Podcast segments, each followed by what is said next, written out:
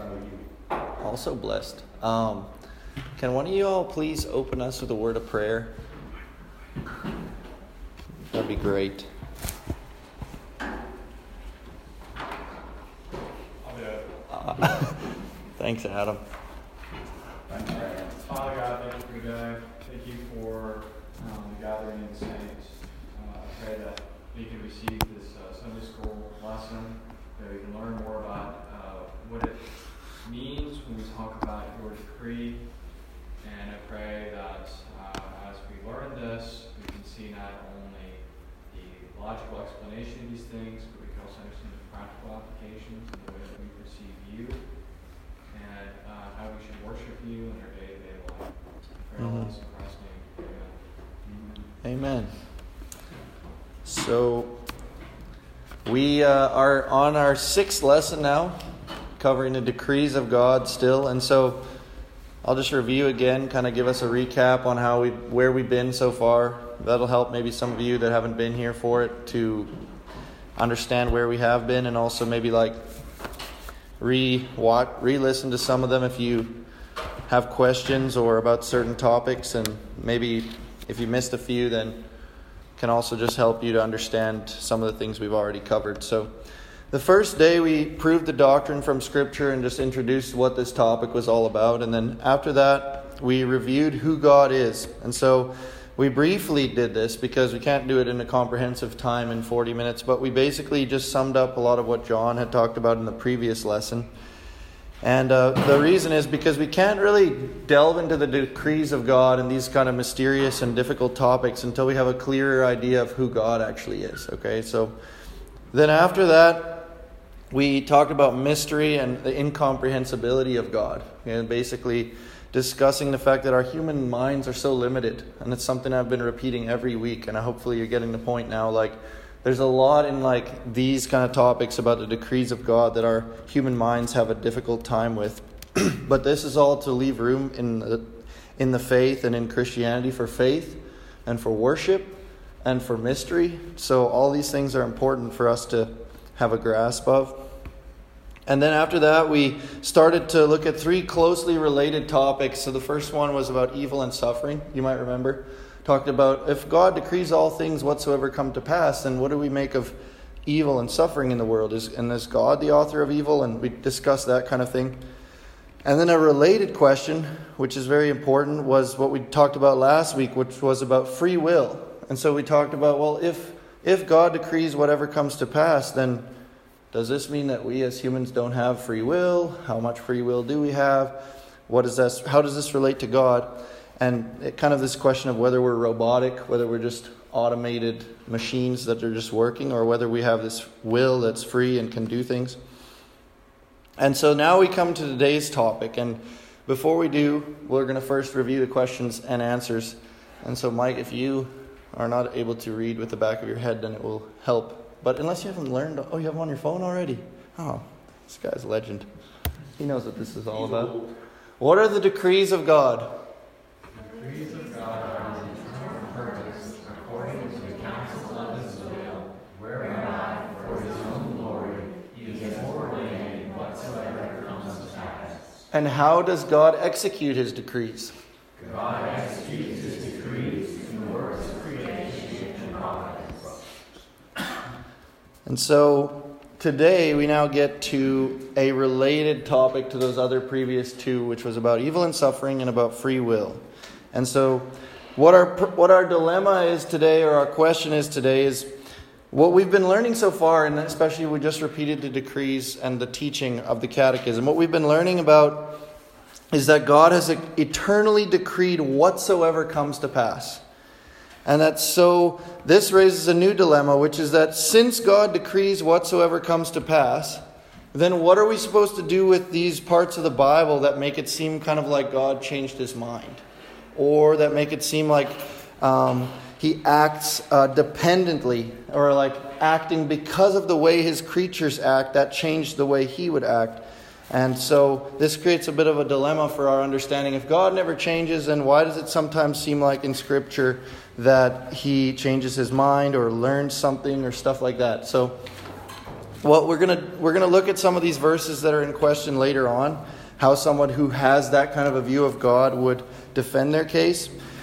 But first, we'll just talk a little bit in general. So, sadly, there are many Christians, uh, or so called maybe, but some of them probably just confused, pastors and theologians who are not comfortable with this teaching of the decrees of God that we've been studying. They're not comfortable with the biblical view of God as a God who decrees all things in eternity in Himself. So instead, they try to come up with a new view of God or an adjusted view of God that uh, undermines the Bible's teaching and undermines this doctrine about the decrees of God, and also ultimately it kind of um, is a picture of what they want God to be like as opposed to what Scripture necessarily teaches Him to be like. And so, what these people think is that if God is going about His business and He made you, that when He's working in the world and being God, they basically think that if a person or a creature chooses option A, for example, then that necessitates that God will choose option B, and that God didn't know ahead of time what would happen. That God doesn't know when the creature is going to choose this or when the creature is going to choose that. That God doesn't know the thoughts and intents of the heart. That God hasn't got this whole thing figured out ahead of time. That He doesn't understand what's going to come to pass. So they would take issue with that whole teaching we just looked at prior, where it says, he has foreordained whatsoever comes to pass. They don't believe that God has done that. Instead, they would say God has left certain aspects of the future open. So we, we briefly touched on this last time in our talk about free will, but this is all very connected to this. So um, the important thing to notice is that in our, in our reading of Scripture and in our lives, we know that God does act differently depending on how we act, right? God you, you act in a way that's God honoring, and God honors you and, and doesn't have to discipline you. You act in a way that's disobedient, and God does have to discipline you. But that's so that's a reality in Scripture. So there's some truth to this kind of issue that people have, which is their dilemma basically of saying, well, does God have a, an idea, a clear idea of the future?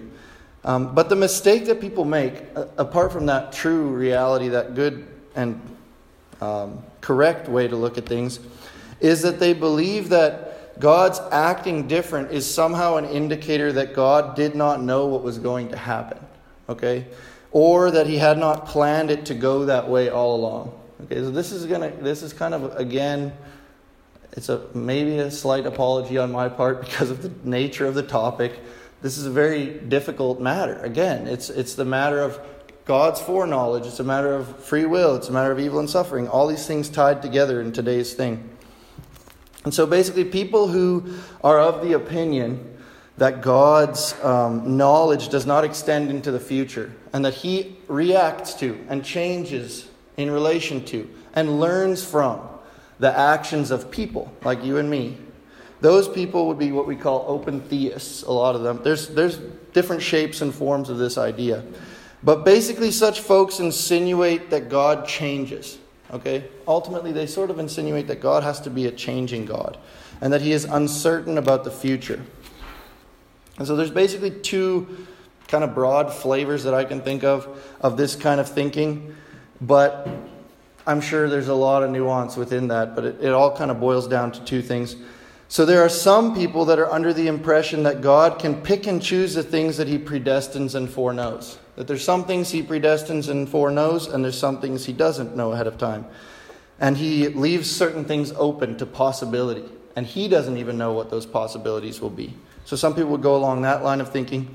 And others say that he doesn't predestine or foreknow anything in the future. They just they believe that God actually just leaves the whole future open and he just responds as it goes along. And like they still believe usually that he's going to direct it in some way, but it's kind of a chaotic thing where it's working, but since he's all knowing, he's sort of always having to react and change and respond. It's not like he's decreeing it ahead of time. It's not like he's made a plan and a purpose with it. So these kind of ideas they lend themselves to this language of open theism. Okay, open theism just refers to the fact that the future, something that's yet to come, is considered open. Okay, so it's not too complicated of a word. It's just open. So, yeah, that's how you would kind of think of open theism. God's relationship to the future is open. He doesn't have a closed or like a purposed, a planned decree in the way that the catechism would teach it. So, what we first want to do is we want to first look at some reasons that people would give for why they would have this kind of view. And usually they're actually going to appeal to Scripture. Okay, they're going to use the Bible to try to prove this. And that for us can be, you know, a challenge if someone comes to us with the Bible and says, look, this is proof. It's the Bible. Then, of course, we're going to listen. We're going to want to listen at least. And so they basically take two avenues, maybe more. Uh, this kind of illustrates the point, illustrates the thrust of what goes on. Somebody who thinks of God's relationship to the future as being open is typically going to come to you first and they're going to say, Doesn't God change his mind in Scripture? That seems very clear. And they're going to go like this, and they're going to go to Genesis 6, verse 6 to 7, and they're going to read, And the Lord was sorry that he had made man on the earth and he was grieved in his heart.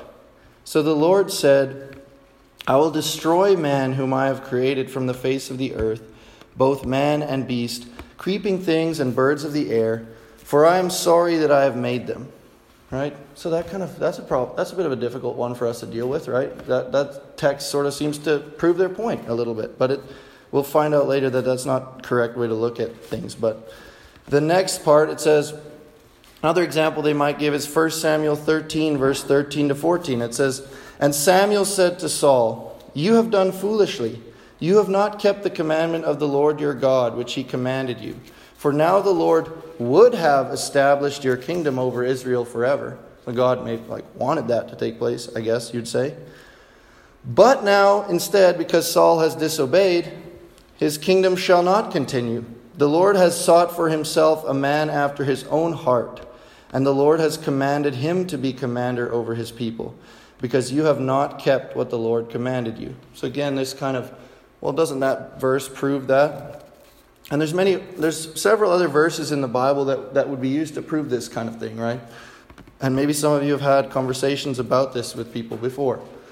And so then the second thing that they would appeal to would be they would argue on the basis of certain verses that God actually learns things. They would say, Doesn't God learn things? Look at Genesis 22, for example. Remember in Genesis 22, um, Abraham takes his son Isaac and is a test for Abraham, right? And he's supposed to take Isaac up on the mountain and sacrifice him. And so then at the end of it, it says that basically God had confidence now that Abraham was a man of faith, that God, like, his faith was tested and proven to be true. So then, a, a, an open theist or a person with this open view, they would come by and they would say, Well, look, God had to learn something about Abraham before he was able to use him. He first had to test him to learn about Abraham. Was Abraham truly uh, a valid or a useful instrument to him? And then after that, was able to put him into use. And so they would argue that God has to learn things. And in the first part, they would argue that God changes his mind certain times. And so this is admittedly a valid question, and also admittedly a difficult thing for us to deal with sometimes. And it was for me, at least, when I was first coming around to a, a better understanding of Reformed theology. It's definitely something to consider. Like, wow, what does that mean? So, so these people would use these verses to argue that God does not have a rock solid eternal decree. And the fact of the matter is, these verses do not mean that God is uncertain or that he didn't know what to do.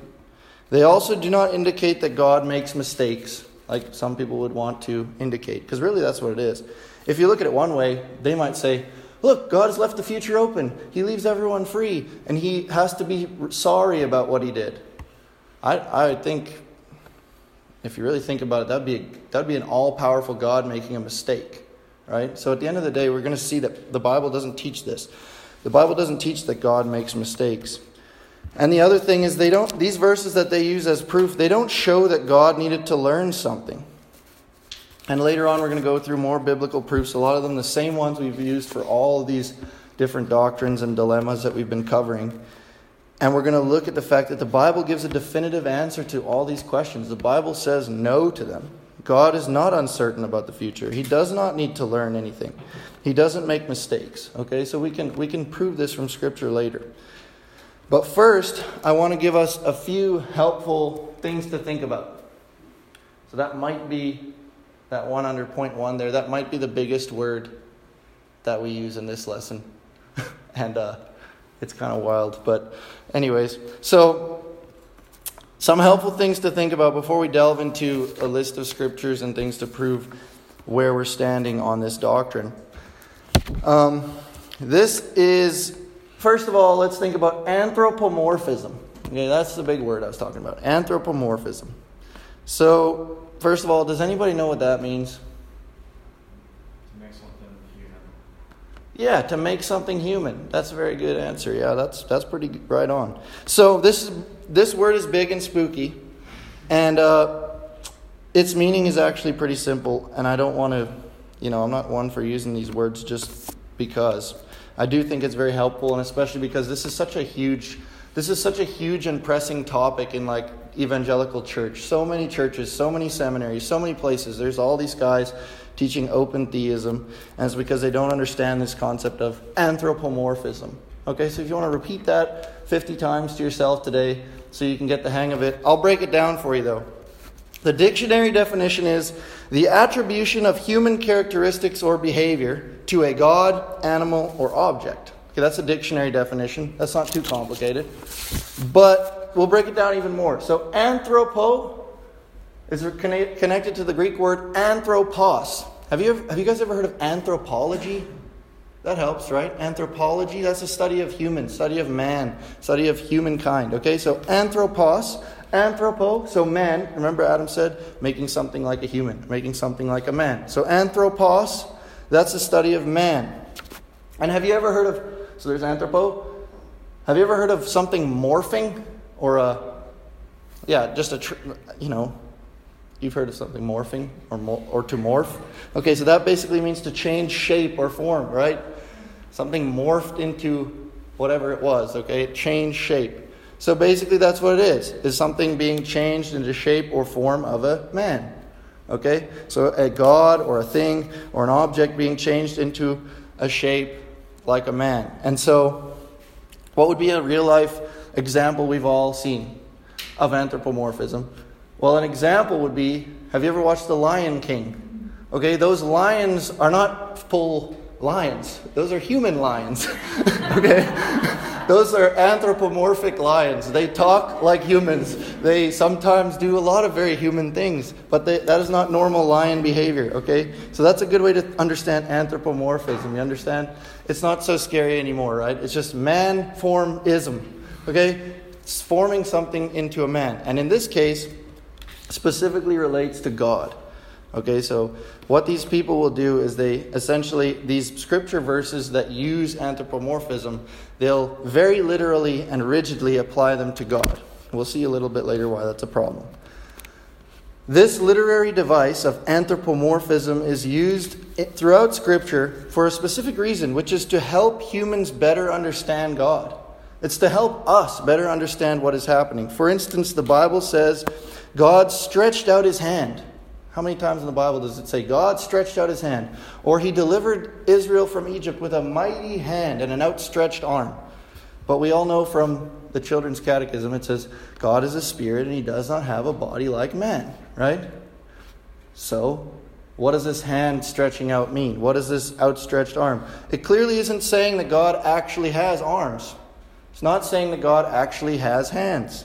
So, there's another example. In the Psalms, it says that God will hide us in the shadow of his wings, right? That doesn't mean that he has wings. It just means that he's going to hide us and protect us, like as if a bird protected a, a, a chick under its wings. Right? So this anthropomorphism is very important to understand. Very often in Scripture, God is referred to with these human or animal or different terms. That doesn't mean that God is literally a bird or literally has hands or literally has arms. And so it's very problematic. Those are more obvious examples, but in terms of these open theism verses, those are less obvious examples, but they're the same principle. So, this language, when it talks about God changing his mind or God regretting, this is actually something in the language that is here in order to help us. It's helping us as pea brained human beings to better understand the infinite and incomprehensible God that we serve. And, and it's innately problematic when you start using human language to describe God who is incomprehensible and undescribable and beyond us, right? So you can understand why these devices like anthropomorphism would come in handy and be useful at times. And so, another thing to note is that even though there's these verses that seem to say that God changed his mind or that he had to learn something, they seem to say that. It is important and helpful to consider that the Bible never once, not one single time, ever says anything about the fact that God changes his eternal decisions or plans. Never once.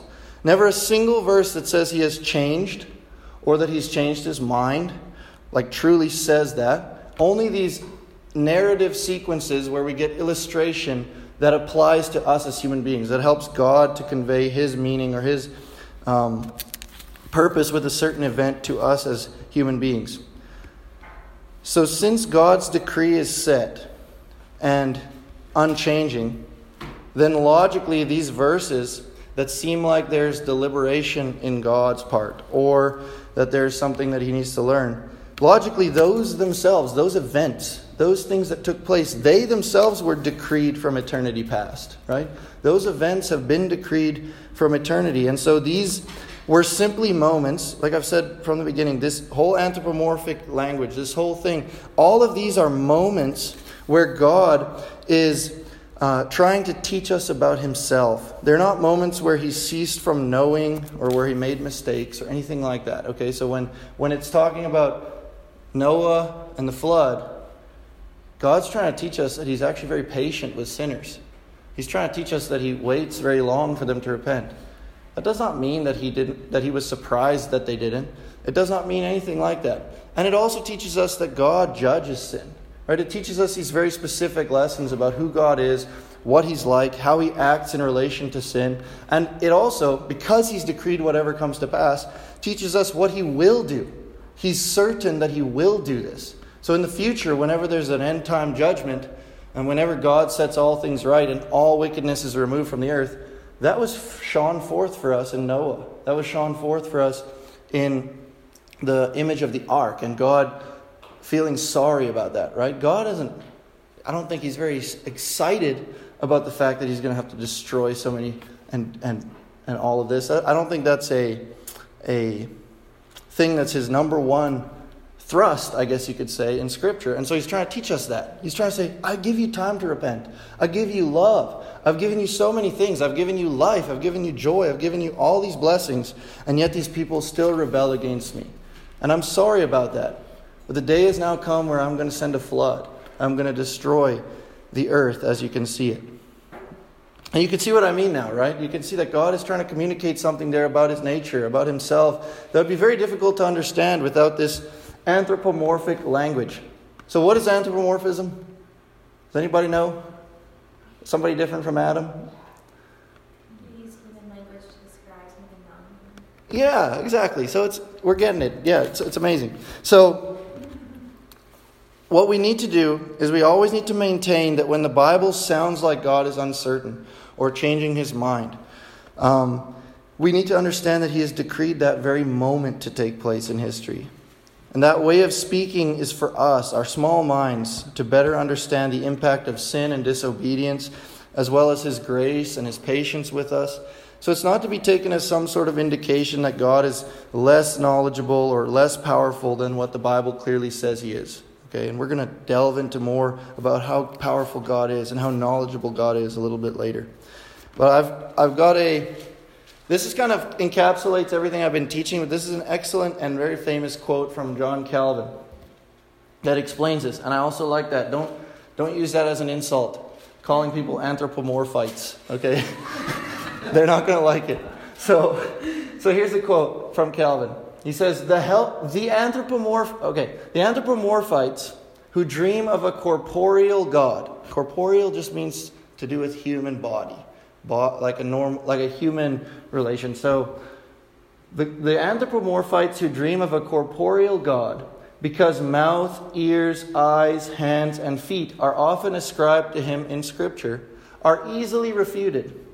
And then Calvin comes in here with a, a signature, a little bit harsh treatment of those who don't understand his point. He says, For who is so devoid of intellect as not to understand that God, in so speaking, lisps with us as nurses are wont to do with little children? Okay, I'm going to translate that into God, when he speaks with anthropomorphism, talks to us, full grown human beings, as though we are a little baby. How do you talk to a little baby? You talk with baby talk. You talk with your hands. You talk with different things that you wouldn't otherwise need to talk with. That's the way God is communicating with us when He's, he's speaking in these ways in Scripture.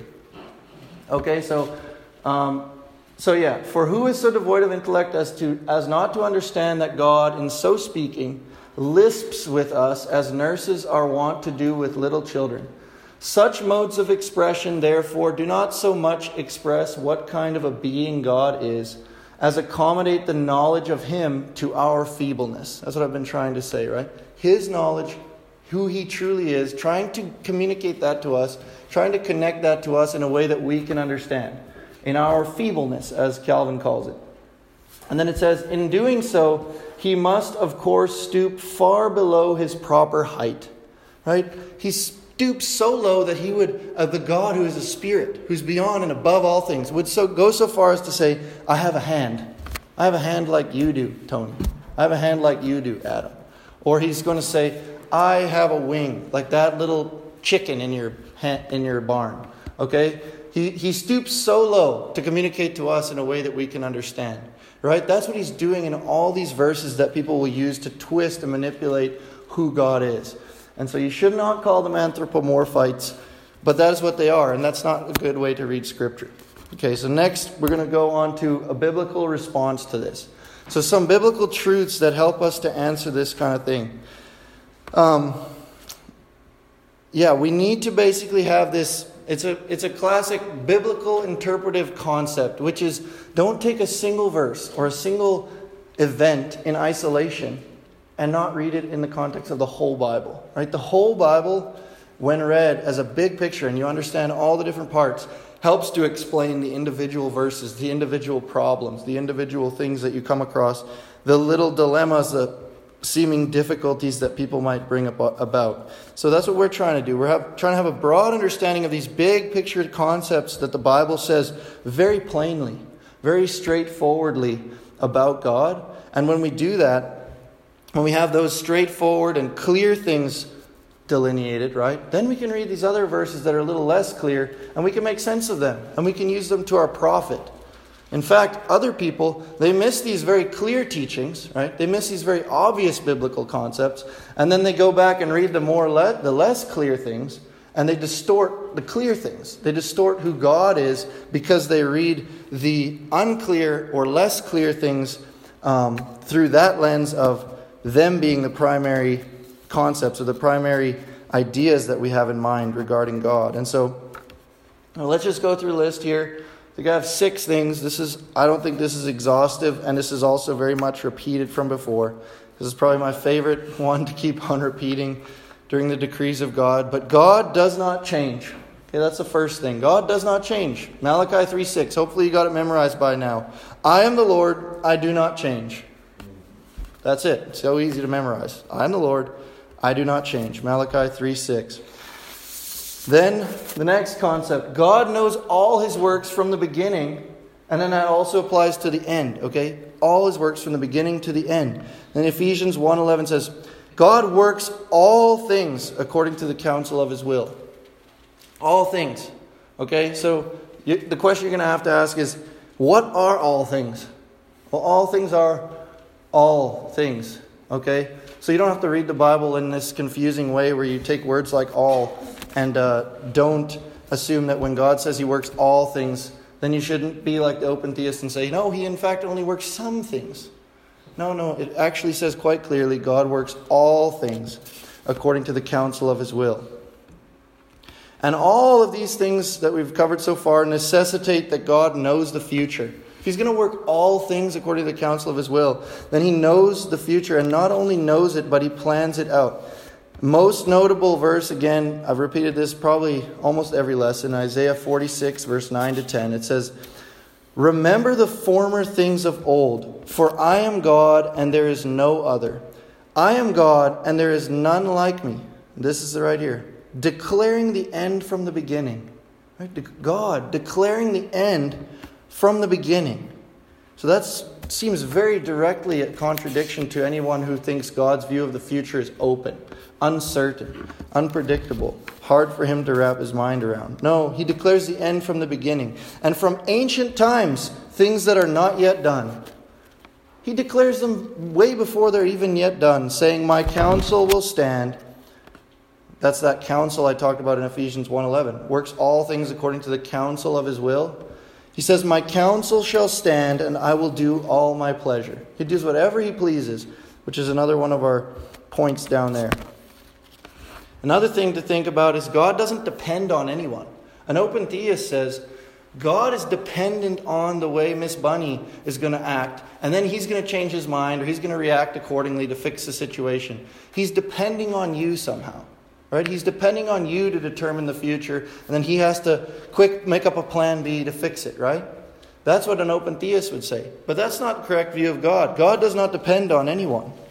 In Acts 17, verse 24 to 25, it teaches The God who made the world and everything in it, being Lord of heaven and earth, does not live in temples made by man, nor is he served by human hands as though he needed anything. He doesn't depend on us for anything.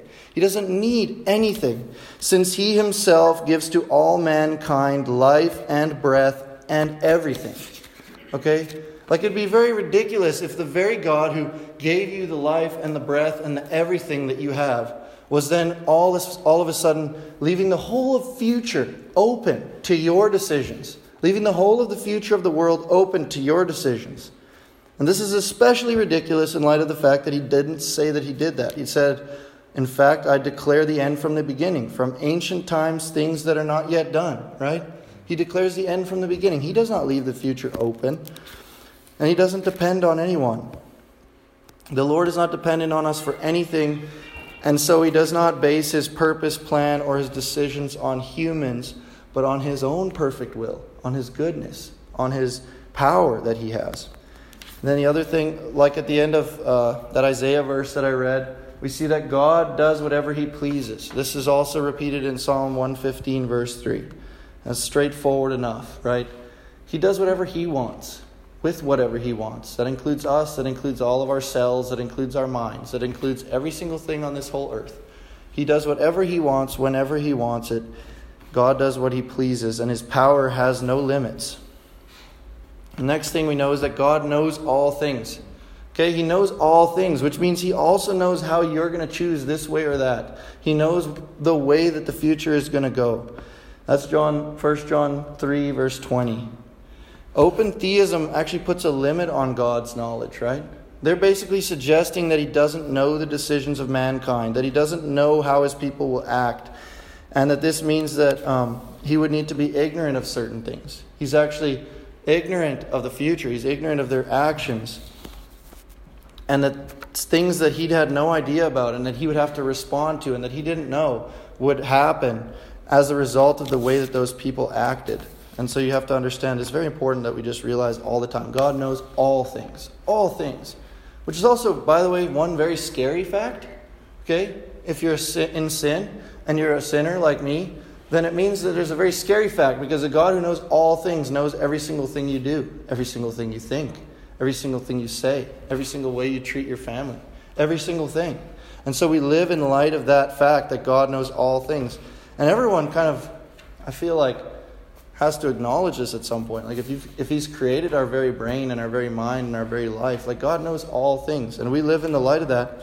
But that's also encouraging because it's a good motivation to not sin. It's a motivation to be upright, even when you're by yourself and you think you can get away with something. Right? God still knows. He knows all things. We we look at it this way so often.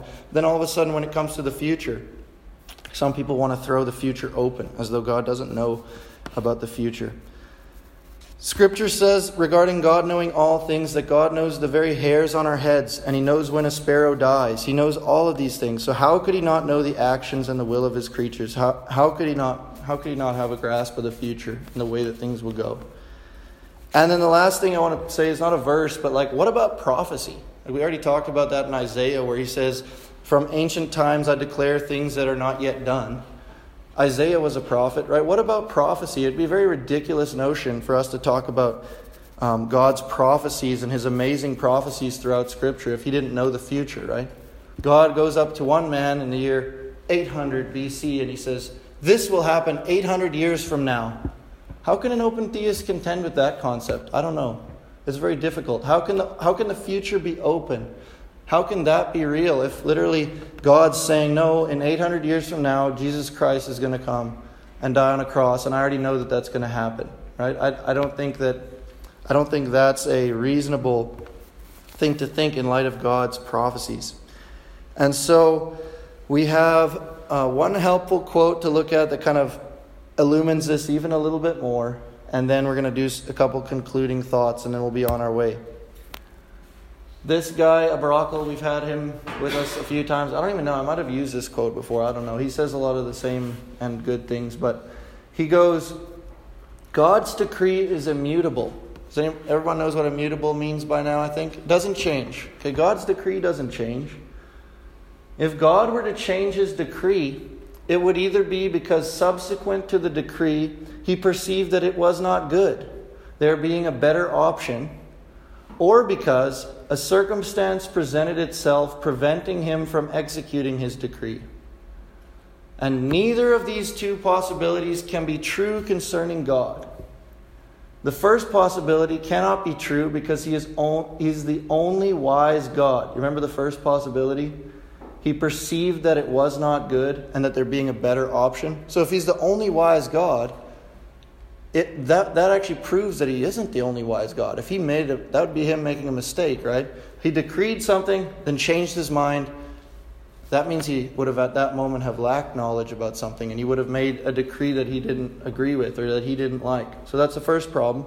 And then the second one cannot be true, as he is the omnipotent one. Okay, so if it says there that something, a circumstance presented itself preventing him from executing his decree, if something prevented God from doing what he wanted to do, then all of a sudden that truth that we read earlier, where it says God does whatever he pleases, the fact that he's omnipotent, which means all powerful, that would be eliminated, right? So the first problem is that open theism messes up God's um, wisdom and knowledge. It says God doesn't know all things, he only knows some things, or he chooses to know only some things. And the second problem is that it says that God. Um, lacks some power because something came in. Some little human being came in and thwarted his whole plan, his whole future idea of how things should go. And so, this is a very helpful thing to just remember. Open theism, all these other distortions, every, everything that's a distortion from the biblical view of God and from Scripture, it always either undermines God's power or undermines God's knowledge, which are two things that are so abundantly clear and so hammered out throughout the whole Bible that you couldn't. Um, you couldn't come away from reading Scripture thinking that God only knows some things and that God only has a little bit of power or has some limits to his power. I don't think you can reasonably come to that conclusion unless you want him to not be like that. Unless you want him to not be like that, which is ultimately the heart problem beyond, behind all of these wrong ideas of God. And so, just in concluding, we've seen that for a whole bunch of reasons, um, the Bible uh, has made it very clear that even though certain verses sound a little bit as if God changes his mind or is undecided, that's not the case, or that he learns something, that's not the case. God has decreed whatsoever comes to pass. This is all in line with his nature and who he is. And so it'd be a huge mistake. It'd be a huge mistake to have this wrong view of God. It'd be a huge mistake to read these less clear passages and distort the clear picture of what the scriptures say about God. And the implications for this are really tremendous. Okay, they're really huge for our faith and our life. They're truly destructive, like what Adam prayed at the beginning, that we'd have application for our daily life, that this big words and stuff would all have some application and some relevance to our daily life. I'm not pretending to have all the implications here. I'm just having some two really big ones for your Christian walk. Why you don't want to believe in a wrong view of God like an open theist or somebody who doesn't believe that God has an understanding of the future. The first one is that since God's decree is eternal, God's word and promises are eternal. Okay? How much confidence can you have in the words of God, in the prophecies of God, in the truths of His Word, if God doesn't know the future? If God doesn't have all knowledge and all power?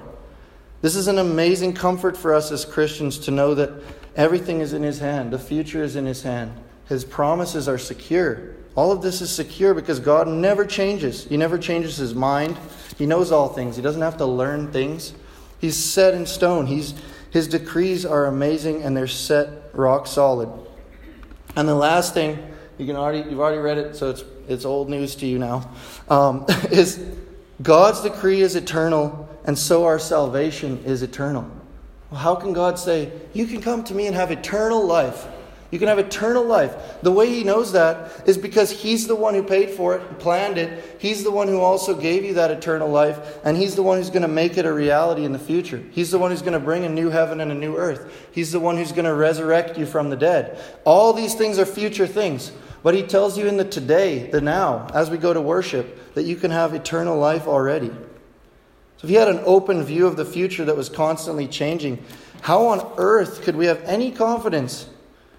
that we'd actually have a, a share in or a, a piece of the eternal and powerful saving work of the gospel. How could you have any confidence? If you just, you know, did something to offend God, if you sinned again, or if you failed to please Him in some way, how do you know that in the future, if God doesn't know the future and His promises aren't secure, how do you know that He's not going to hold you then? How do you know that He's not going to continue to um, work His plan out in your life? How do you know that your salvation isn't eternally secure, right? So there's no, there's no hope, there's no joy. In fact, I feel that the gospel is completely undermined, and who God is is completely undermined by this kind of a view of Him, right?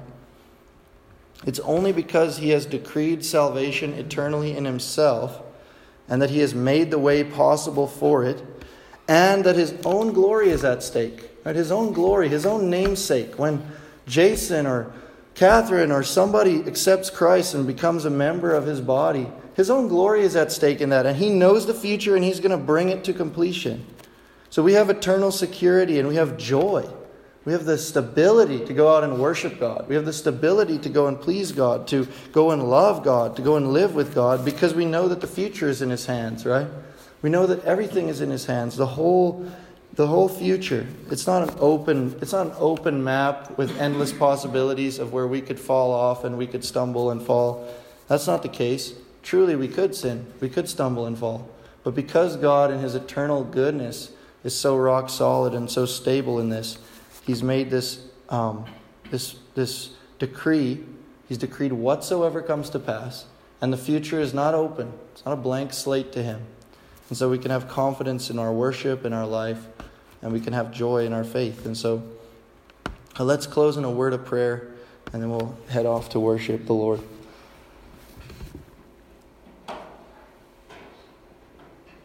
Father God in heaven, uh, Lord, we thank you so much that you are in control of all things, that you know the future from the beginning of creation.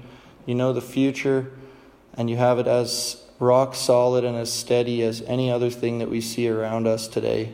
And um, that gives us a great deal of hope, Lord. I pray that our eyes would be fixed on the gospel, on Jesus Christ, and on that solid rock that He is, Lord. And I pray this in Jesus' name. Amen.